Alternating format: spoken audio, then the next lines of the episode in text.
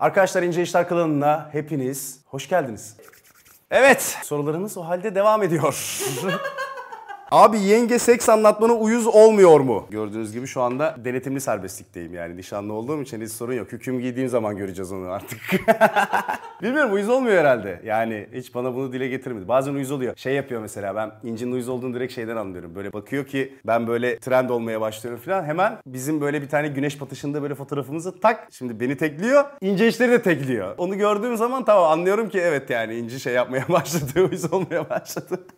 Bu soru hep geliyor ya. Yemek yapan erkek seksi midir? Yemek yapan erkek seksidir bu arada. Yani yemek yapan erkek kesin seksidir. Ama yemeği nasıl yaptığınla bence çok ilgili. Benim Faruk Deniz diye bir tane arkadaşım var. O kız arkadaşına bir gün risotto yapacak, tamam mı? Ya beni çağırdı. İnci'yi çağırdı. Başka arkadaşlarını çağırdı. Biz olduk 12 kişi. 12 kişiye risotto yapacakmış. Oğlum dedim bak, askeriyeye pilav çıkartır gibi yapılmaz bu. Yani risotto dediğin yani belli bir oranı vardır. Onun oranını bilmezsen hani bu 4 kişilik yapılır. Hani bunu adam gibi yapmak istiyorsan öyle karavanaya yemek çıkartır, yemekhaneden yemek çıkartır gibi yapamazsın dedim. Yemedi. Biz böyle eve geldik işte, neyse elimizde böyle işte içkiler falan, eve geldik.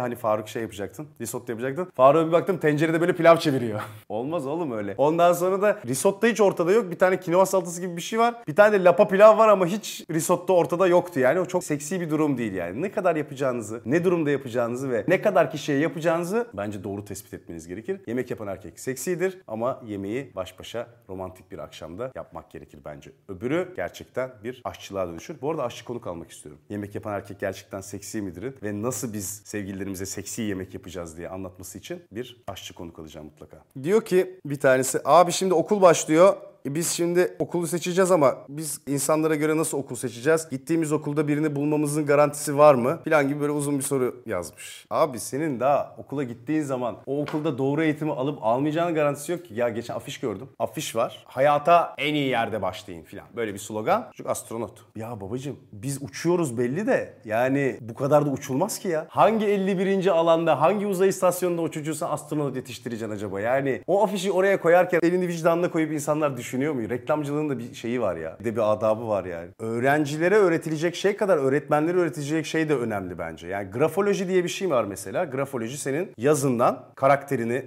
anlayabildikleri bir bilim. Şu anda müspet sayılan, gerçekten insanın karakterini veren, kriminolojiyle birlikte de kullanılan bir bilim. Yani sen sağ tarafa eğik yapıyorsan dışa dönük bir karakter misin? Cümlelerin arası açık oluyorsa farklı bir karakter misin? Satır araların, işte efendime söyleyeyim, harfleri yaptığın yuvarlaklık seviyesi, harfleri küçük mü yapıyorsun, büyük mü yapıyorsun? Bunların hepsi aslında senin karakterinle ilgili bir şey mutlaka ele veriyor ve bunları öğretmenlere öğretmiyorlar. Neden? Oturup da çok ciddi bir şekilde aslında öğretmenlerin öğrenmesi gereken hem pedagojik açıdan hem de öğrencinin yazısından bile karakterini çıkartabileceğin aslında çok güzel bir done. Ama gel gör ki biz ne yazık ki bambaşka yerlerdeyiz. O yüzden bunu sen kendin karar vereceksin. Bir üniversiteyi seçerken tabii ki orada bir kızla ya da erkekle tanışırım diye değil de ondan sonra ne yapmak istiyorum diye karar verirsen çok daha faydalı olur. Yani sevgiliyi eninde sonunda zaten bulursun. Yani eğer ki okula gider ve insanlarla konuşursan, yani biraz da girişken hale gelirsen, biraz kendine güvenirsen elinde sonunda mutlaka bir ilişkin olur yani. Ama yani hangi okulda ne var filan, onların istatistiği bende yok. Özellikle internetin gelmesiyle birlikte dünya şu anda tam olarak ne öğreteceğini bilemiyor bence. Çünkü öğrettiği bütün ezber sistemlerin hepsi Google'ın içerisinde var. Yani bir şekilde araştırıp bulabiliyorsun. Hem kitaplara ulaşabiliyorsun hem bir sürü şeye ulaşabiliyorsun. Şu anda bir üniversitenin ya da bir yerin öğreteceği şey salt bilgi değil, o bilginin nasıl aranacağı noktasına geldi. Şu an bence dünya bu konuda bocalıyor, özellikle de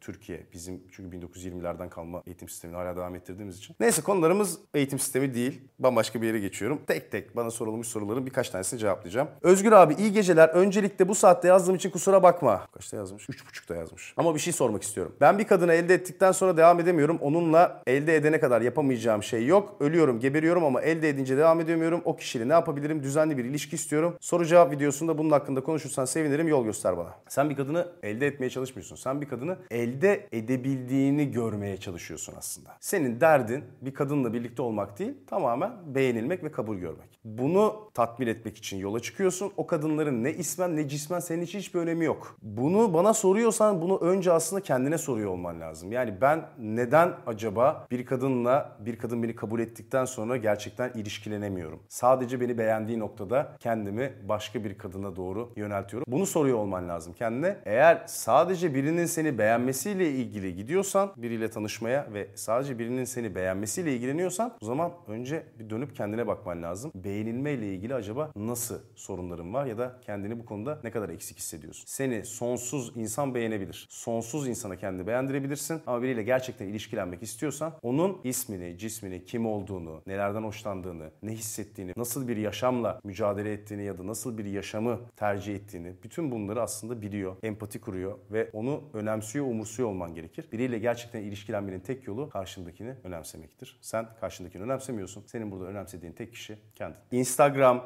Tinder, diğer bütün bu işte sağa sola çektiğin ya da işte aşağıya doğru indiğin falan ve pek çok opsiyonun olduğu bu sosyal yeni mecralar bizi her zaman daha iyi bir opsiyon var, ona da gidelim. Abi sadece bununla yetinmeyelim, başka opsiyonlara da yönelelim. Bu var ama bundan daha iyisi de mutlaka vardır psikolojisine getiriyor. Bu arada sadece sosyal mecralar için geçerli değil. Bize her zaman şu anda post-hordis reklamları onu söylemiyor mu? Senin için her zaman daha iyisi var. Sen en iyisini hak ediyorsun. Özgürleşmek için, kendin için en iyisini seç filan. Hep böyle ya, hani sana kendini özel hissettirmek ve bir şeyler satın aldığında veya bir şeylere sahip olduğunda ne kadar çok şeye sahip olursan o kadar iyisin, o kadar yeterlisin, o kadar kalitelisin demiyor mu? Bütün hem reklamlar hem de sosyal medya. Biz de tabii doğal olarak bir opsiyona gittiğimiz zaman ya da biriyle birlikte olduğumuz zaman hep kafamızın bir köşesinde daha iyisi var.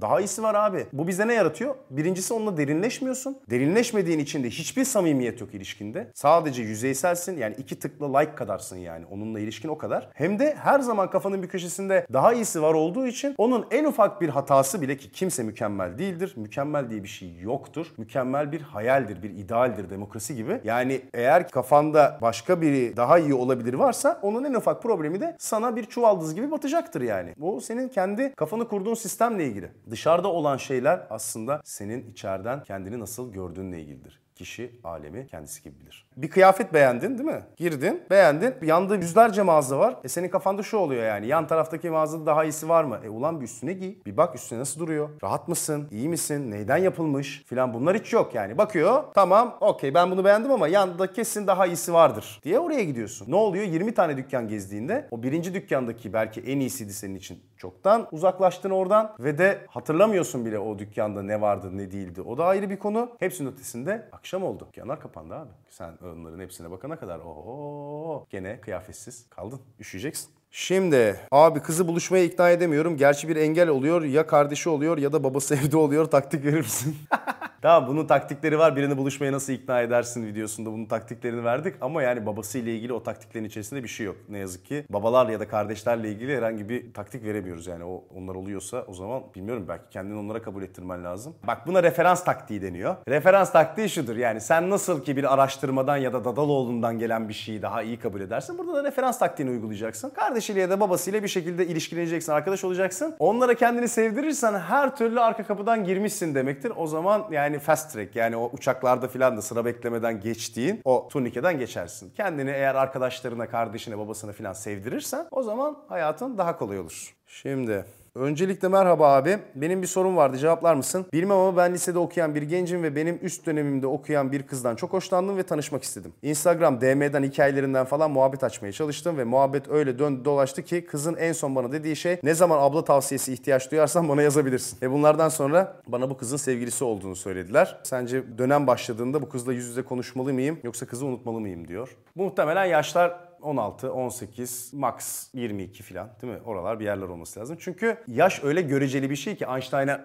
selam olsun, zamanın göreceliliği gerçekten ortaokulda, lisede çok iyi çalışıyor. Ortaokulda, lisede 2 yaş 20 sene gibidir. Yani öyle görürsün. Hani 2 yaş büyüksen kendine onun ablası gibi olursun ya da işte 2 yaş küçüksen seni aralarına almazlar, sen böyle küçük çocuk olursun falan. Merak etme canım. Birazcık beklemen gerekiyor. Bir 5 sene, 10 sene bekle, seni çıtır diye avlayacaklar. Hiç sen rahat ol yani. Eğer ki hoşlanıyorsan da, eğer bir böyle bir bariyerin varsa yani işte sen çocuksun falan böyle bir bariyer varsa da bunu yapabileceğin bir şey yok. Bunu kırabileceğin bir şey yok o yaşlarda. Çünkü bu algı meselesi.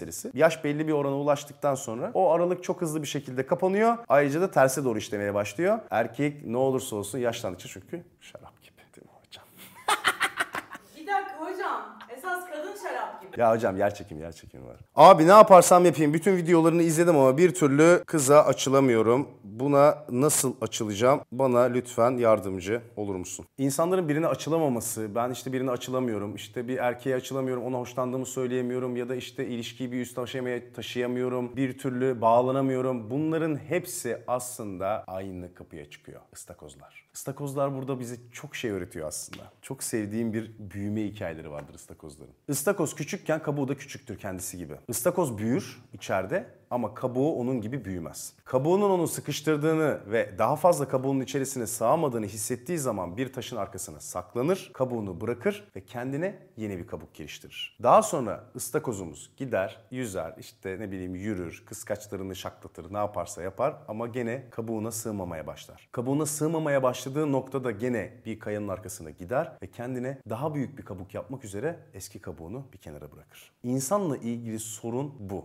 Bir ıstakozun beyni olmasa da aslında ne kadar güzel davranan bir yaratık değil mi? Eğer kabuğunun sana dar geldiğini hissediyorsan o kabuğunu bir kenara bırakmak zorundasın. Yeni kabuk geliştirmezsen eski kabuğunun içerisinde büyümeden küçücük kalırsın. O yüzden eğer kabuğunun seni sıkıştırdığını hissediyorsan bunu bir yerlerde kendini uyuşturup, bir yerlerde kendine bahaneler bulup, o kabuğunun içerisinde kendini güvende hissedip, o kabuğuna böyle sımsıkı sarılıp sanki bir emanetmiş gibi hiçbir yere bırakmadan hayatını idame ettiremezsin. Kabuklarını kırmazsan asla büyüyemezsin. Bu işler ince işler. Sevgiler. Bizi takip edip beğenip paylaşmayı unutmayın. Instagram'da takip edin lütfen ya. Ayıptır, günahtır.